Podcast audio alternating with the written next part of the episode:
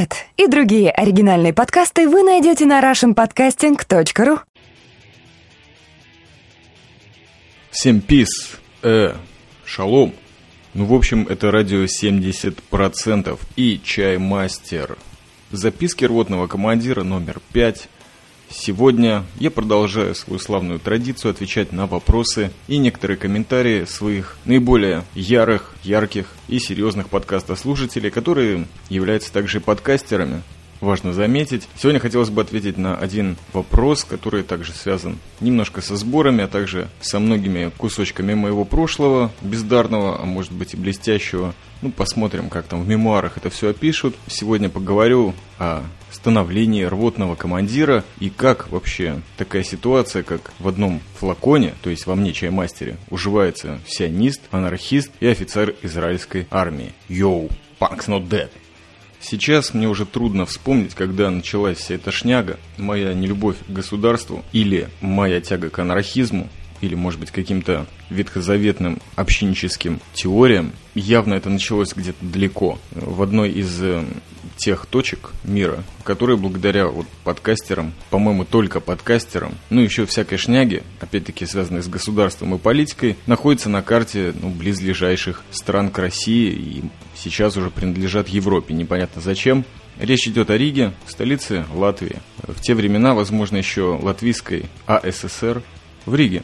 Рига, она сейчас Рига. И так вот именно там началось мое становление как человека не чуждого теориям анархизма, все началось с того, что начитанным ребенком я когда-то был и очень любил различную музыку. И, конечно же, русский рок, который тоже являлся в моем анархизме неотделимым влиянием, начался у меня с Цоя. Ну, у Цоя анархизма был так потихонечку, он тоже с этого начинал, «Мама анархия», все вот эти веселые дворовые песенки. Но один раз в школе мне принесли кассету, на которой было написано просто «Гроб». Ну, для не курсе людей. Это группа «Гражданская оборона», а также все сайт Projects, коммунизм, Адольф Гитлер, посев и так далее. Отдельно стоит Янка Дягилева, которая к панку, может быть, имела отношение очень-то далекое, в принципе, из-за того, что звук ей ставил Егор Летов, лидер гражданской обороны и всей вот этой тусовки, очень серьезной, политизированной, припанкованной. Ну, человек отвечал за свои движения, в общем-то, и своими текстами, и своей жизнью, и тем, что платил государству за свое неповиновение.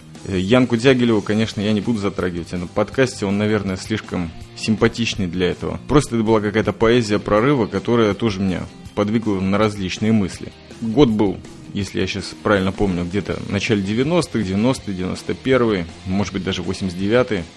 Мне тогда не очень много лет было, по-моему. Впервые я услышал этот ритм, который пробивал мне все мозги. Именно ритм панка, начал слушать очень усиленно Sex Pistols, Dead Kennedys. Также вспоминаю тоже не имеющую отношения к, к этому стилю группу. Это Комитет охраны тепла из Кёнигсберга, известна была также в Риге и в Харькове, и она играла регги. Но регги чисто такой советский, тяжелый, тоже политизированный, во многом легалайз. Благодаря этой группе вообще встал такой вопрос. А также различные постпанковские товарищи, которые были тяжелыми, но все равно несли в себе заряд панка. Это Сьюзи and the Banshees, Damned и Joy Division, конечно же, безусловно. Понимаете, что музыка была серьезной, а параллельно, что меня привлекло в гражданской обороне, это то, что очень много материала переработанного было в их песнях, то есть каждая песня была своеобразной ссылкой на какой-то фильм, который еще тогда был недоступен, ну, например, мне, или книгу. Так я начал читать Леонида Андреева, Андрея Платонова, а также Михаила Бакунина. Назовем его Майк, если так можно с каждой песней, с каждым альбомом кругозор расширялся. На самом деле гражданская оборона тогда для меня была каким-то определенным выбором. Я параллельно слушал еще и Бориса Гребенщикова. Эта группа тоже отличалась вот именно такими ссылочками на книги, на фильмы, на какие-то арт-представления или течения. Но в гробе была вот именно та ярость, которая требовалась тем моим неописуемым и несдержанным гормонам, которые только начинали бурлить в это скромное мое постсоветское существование в Риге. Итак, Михаил Бакунин, «Анархия и порядок», очень много его статей. Все это иногда даже читалось в библиотеке Латвийской национальной, еще с ятями. Потом был Кропоткин и, конечно же, самый серьезный человек, который действительно на меня какое-то впечатление произвел, в смысле анархизм, это Нестор Махно, а именно его воспоминания, его дневники, рассказы о нем, все, что можно было тогда найти, ну, во многом это было по рассказам или, или по каким-то андеграундным газеткам, которые до нас доходили из Питера, кстати. Конечно же, был я где-то полупанк, полуанархист. В основном тогда я еще интересовался немножко политикой и обустройством государства, потому что хотелось понять, почему же беспредел происходит и никто с ним не борется. То есть политически-то я могу быть подкованным там и здесь, но кто же меня защищает от того беспредела, который творится на улицах. И так я пришел к одному простому выводу, что государство и его органы, которые по большей части, наверное, являются болтами, которые нам ставят под видом клизмы для очищения заразы от того же государства, ну что-то в этом не в порядке, что-то не то. Хотя это был переходный период, но мне, как человеку из толпы, было пофиг. Мне главное, чтобы меня не колбасили на углах, не рвали мне там какие-то вещи, и без того трудом добытые моими родителями или уже зарождавшимся каким-то коммерческим моим искусством. Это тоже неприятно, когда тебя жбан штырят, и ты ничего не можешь ответить. Тут анархизм конкретно не помогал. И вот я обратился к тем источникам, которые, в общем-то, и назвал выше. Действительно, тексты этих ребят считались философскими, но в них был заряд поэзии. Конечно же, Ницше трудно включить вот э, в этот список, но тем не менее его язык и слог подвиг меня на то, что я очень усиленно начал заниматься немецким языком и даже достиг в этом каких-то вот интересных таких э, успехов. Даже говорил и смотрел мультфильм «Пчелка Майя», тоже если интересно сейчас посмотреть с 30-летнего возраста, то тоже в нем было очень много анархического, общины. Еще одно имя Макс Штирнер, единственный и все его причиндалы. Это книга, которая и на Фридриха Ницше произвела впечатление, и, соответственно, на меня – но мне далек был анархотерроризм, и анархокоммунизм, анархо-черный, анархо-красный, все вот эти расцветки. И тогда меня еще не интересовали, не думал я, что я стану дизайнером. Тогда я еще мечтал стать юристом, криминологом или там следаком. Маленький еще был, не то чтобы верил в систему, просто верил, что закон можно поддерживать. Но уже зарождались семена сомнения в этом. Беспредел 90-х тоже во мне существенно подорвал эту веру во что-то, что извне может мне помочь. А окончание этой истории, конечно же, помимо культурологического пресса, который я с собой привез, соответственно, еще и в Израиль, больше ничего не было. Была конкретная измена, потому что из Риги на определенном этапе нужно было просто бежать. Возможно было там больше существовать по различным причинам. То же самое хваленное государство не смогло защитить ни мою семью, ни меня конкретно от всего того, что творилось.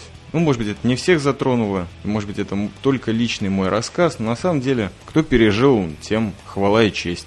Но кто-то не смог, кто-то стоял перед другими обстоятельствами. И, честно говоря, вот именно тогда началась какая-то легкая закалка в то, что уже начало тогда уже зарождаться как чаймастер. Потому что чай я полюбил еще и в Риге закончился мой латвийский период тем, что я восприял в себя огромное количество материала. Анархическая литература по-прежнему для меня оставалась наполовину поэзии, наполовину просто доступной философии, которую было интересно читать помимо всего прочего. А также многие писатели, музыканты под влиянием этого стиля, можно так сказать, потому как, ну вот именно в стиль анархизм, благодаря панку и всему остальному, прочему, мерчендайзу превратился, наверное, в наши времена. Так я приехал в Сион. Сион для меня был каким-то островком спасения на Ближнем Востоке, да и в принципе не важно было. Так получилось с волей Джа, что я попал сюда, и то, что я очень быстро получил гражданство, я, конечно, думал перед этим года два, но особого-то выбора я не тогда рассмотреть, потому что жил в колхозе, в кибуце, и там был свой маленький беспредельчик уже внутри какого-то маленького социума. Там анархизм и панк пускал довольно буйные ростки и сорняки в моей башке, потому что снова я был против, прям как в песне Летова. После сдачи всяких экзаменов на аттестат зрелости интернациональный, международный. Передо мной стала дилемма учиться или, возможно, продолжать где-то втыкать, или что делать. Сион или скорее Израиль как государство предлагал несколько таких интересных опций. Первая это пойти в армию и отслужить там три года. Вторая попробовать пойти учиться. И уже тогда я был настроен на профессию дизайнера или что-то связанного с графикой или промышленным дизайном. Тогда я больше думал в области индастриала, Армия не позволила мне туда пойти, потому что профессия такова не нужна была. Я пошел в армию. Почему я туда пошел? В принципе, уже тогда являясь достаточно подкованным человеком, знающим, что такое государство и не питающих особых иллюзий по поводу того государства, гражданином которого я уже являлся ну, в частности, Израиль, предоставила мне убежище. Предоставила практически мгновенно и без всяких на то задержек, что было в своем роде абсолютной противоположностью тому, что творилось в Латвии. Потому что там, родившись и прожив 16 лет, нигде не выступая особенно против этого государства, наоборот, являясь механическим болтиком в этой системе, я гражданство не получил и вообще даже не было никакой надежды на это. Первый раз в жизни я получал гражданство. Ну, советский паспорт-то у меня был, но какой я гражданин Советского Союза был? Год-два, может быть. Факт то, что очень серьезно я завис перед этим на товарище Шаламове. Варлам Шаламов, вот сейчас я слышу, о нем снят замечательный киносериал Николаем Досталем. Вот хотелось бы очень посмотреть. Называется «Завещание Ленина». Если кто в курсе, что там происходит. 12 серий, по-моему, то вот сообщите мне, пожалуйста. Я пытаюсь его сейчас найти всеми доступными мне способами. Варлам Шаламов мне открыл глаза на многое. На то, что в любой системе можно выживать. И армейская система, в частности армия обороны Израиля, это не зона, там тоже можно приобрести какой-то статус, ну, если уж собираюсь оставаться здесь, в Израиле. Тогда мысли о Сионе у меня еще не было. Помимо всего прочего, в армии можно было как-то продвинуться и показать семье, которая тоже потихонечку частями подтягивалась в Израиль, что можно чего-то добиться. Ну, я был достаточно дисциплинированным человеком, в срочной службе, в основном, когда был еще командиром, не офицером, но понял, что на определенном этапе слишком много всякого говна случается, и даже был, ну как это вам сказать поточнее, но все еще мечтательным романтиком я думал, что можно что-то изменить. Если я, как командир звена, то есть человека, под которым максимум 12 человек, может что-то сделать для своих солдат и что-то на конкретной огневой точке или просто на охранной, то что же может офицер? И мне удалось, несмотря на многие усилия, закончить курс офицеров. Надежда моей семьи действительно как-то капнула, что-то поменялось, что-то сдвинулось. Мне это было приятно, импонировало. Но той ответственности, которую я получил в качестве офицера, я был, наверное, не совсем готов. То есть это был опыт, который я нигде не мог ни прочитать, ни прожить до этого. Как и сейчас, я по-прежнему являлся одиночкой, а здесь ты еще ответственен за людей. И это именно та тема, которая меня объединяет со всей концепцией Нестора Махно, который, по большому счету, да, был политизирован, был анархистом, общинником, но, по большому счету, его двигало в его действиях, мне кажется, любовь к земле и к людям. Гуляй поле, он не воевал на Кубе, он не воевал во Франции, не воевал где-то там, где он был не близко к своей земле, близко к своим людям. Он просто защищал интересы тех, среди которых он вырос, среди людей, которые ему дали жизнь и подняли его на ноги. И мне вот этим своим поступком, наверное, своим лишним контрактным годом хотелось выразить свою какую-то, может быть, непонятную, извращенную благодарность государству, то есть нет халявы. Это я узнал гораздо позже, первое правило кабалы.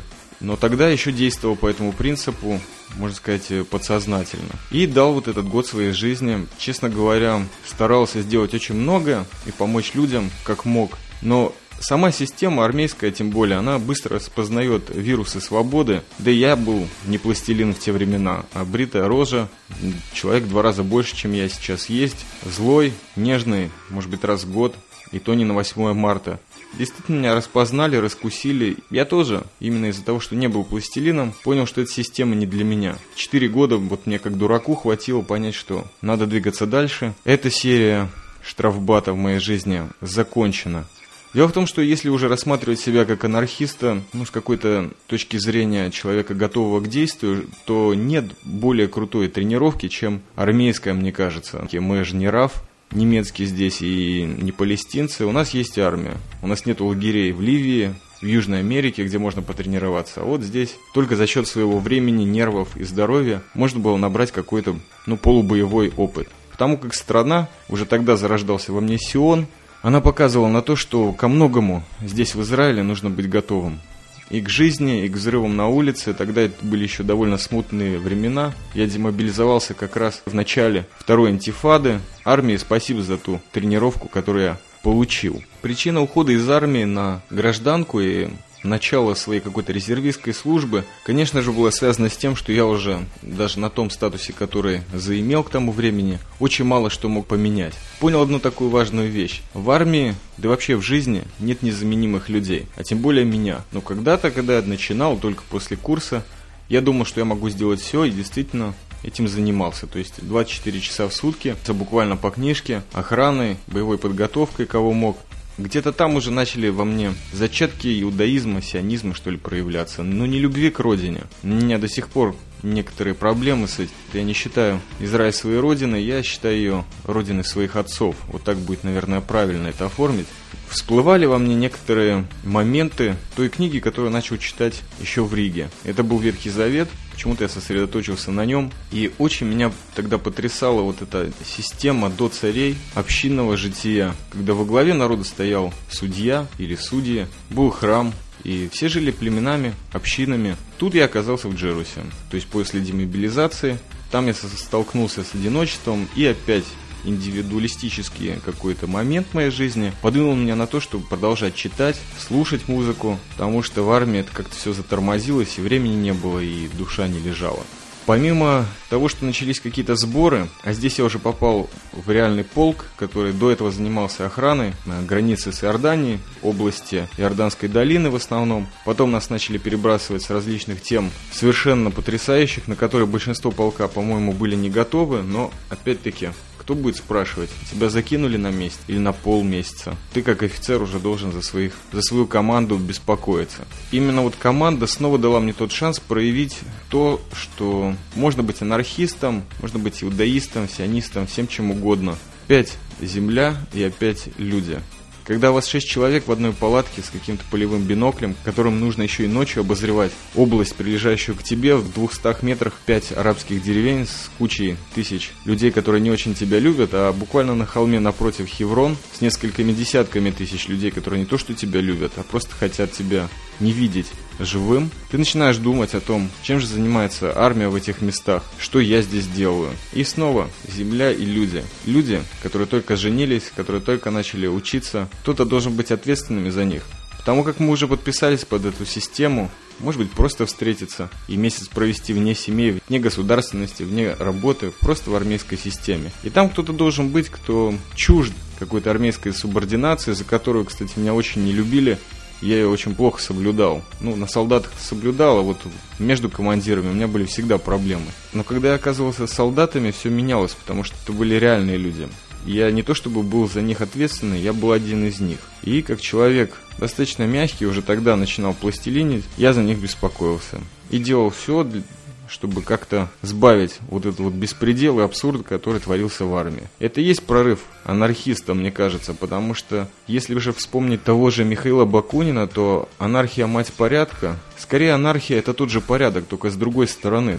Точно так же, как смерть – это не обратная сторона жизни и не ее окончание, а это та же жизнь, просто в другой форме. Это можно воспринять и так. Вот есть система, и кто-то, кто выучил ее язык, вложив в это некоторое количество своего времени, может его перебить для братвы и показать им, как в этом можно ну, неплохо провести время, к чему-то подготовиться, что-то для себя почерпнуть и быть против всего того говна, которое система вываливает на человека, да, да даже достаточно взрослого солдата-резервиста. В этот период я уже учился в Академии художеств, здесь в Израиле, в Бецалеле, в Иерусалиме. В мои руки попала книжка одного такого человека по имени Хаким Бей. Называлась она по-русски, это звучит очень прикольно, ТАСС в переводе на русский звучит как ВАЗ, а именно Временная автономная зона.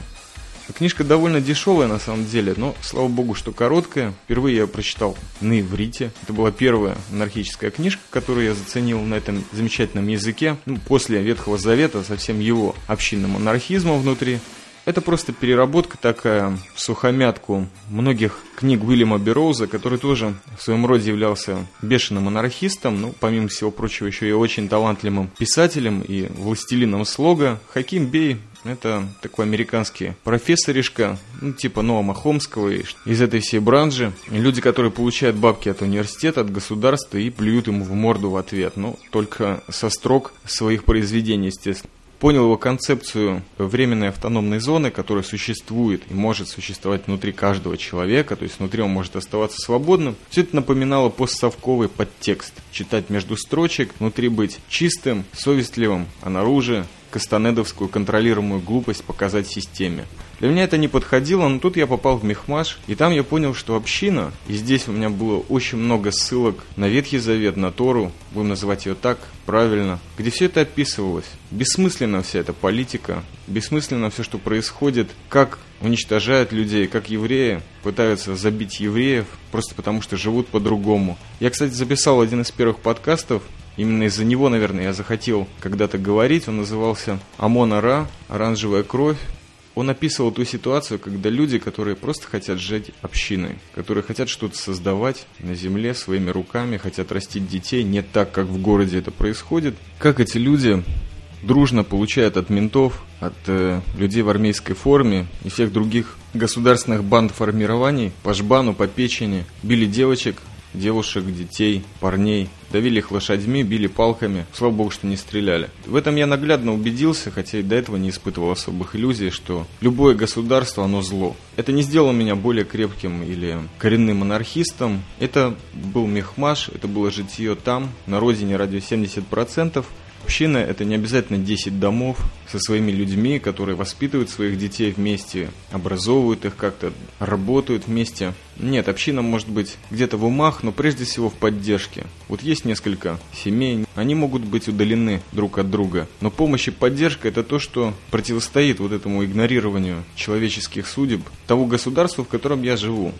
Поймите меня правильно, я не испытываю никакой ненависти к Израилю до сих пор. Я благодарен за то, что произошло в моей жизни лет 13 назад. Именно поэтому здесь и нахожусь. Кроме государства, здесь еще прекрасные люди, прекрасная земля. Снова я возвращаюсь к этому. А это два компонента, которые нужны для общины. И может быть в этом отношении Арпо тоже является какой-то своего рода общиной. И, конечно же, если ты находишь единомышленников, вот как я в Мехмаше, я нашел. Мне дали убежище, тоже в какой-то мере, после Джеруса, Иерусалима. Там я дал убежище. Там я начал заниматься творчеством. Это то, что может быть прорывом сквозь говно государства, сквозь то, что, может быть, от нас не хотят. И в этом весь смысл может быть, анархизма, общенничества моего, оставаться свободным, и не только в башке, но еще и в отношении людей и той земли, на которой ты живешь. Неважно, это город апельсиновых кущ, Мехмаш, Иерусалим, Рига. Ты просто не игнорируешь то, что происходит вокруг тебя.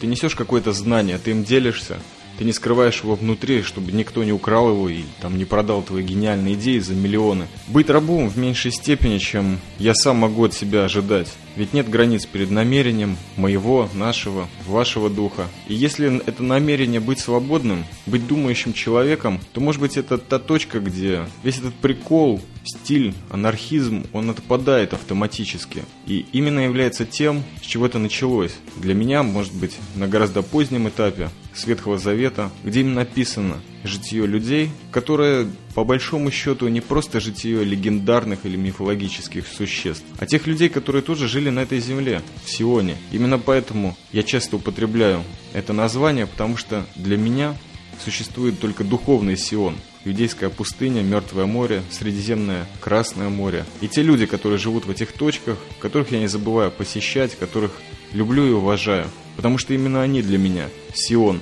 И это не государство, это просто человеческая общность. Я не знаю даже, ответил я на вопрос Макса Силы. Макс, я думаю, ты меня простишь, но очень много информации вокруг да около я дал. Так что до сих пор являюсь рвотным командиром, стараюсь помочь, что-то защитить, а также получаю какую-то долю тренировки и продолжаю оставаться любителем вот этого вот вопроса общинного. Может быть, периодически, какой-то временной автономной зоной, которой является Чаймастер и Радио 70%. Спасибо за внимание, всего вам самого доброго.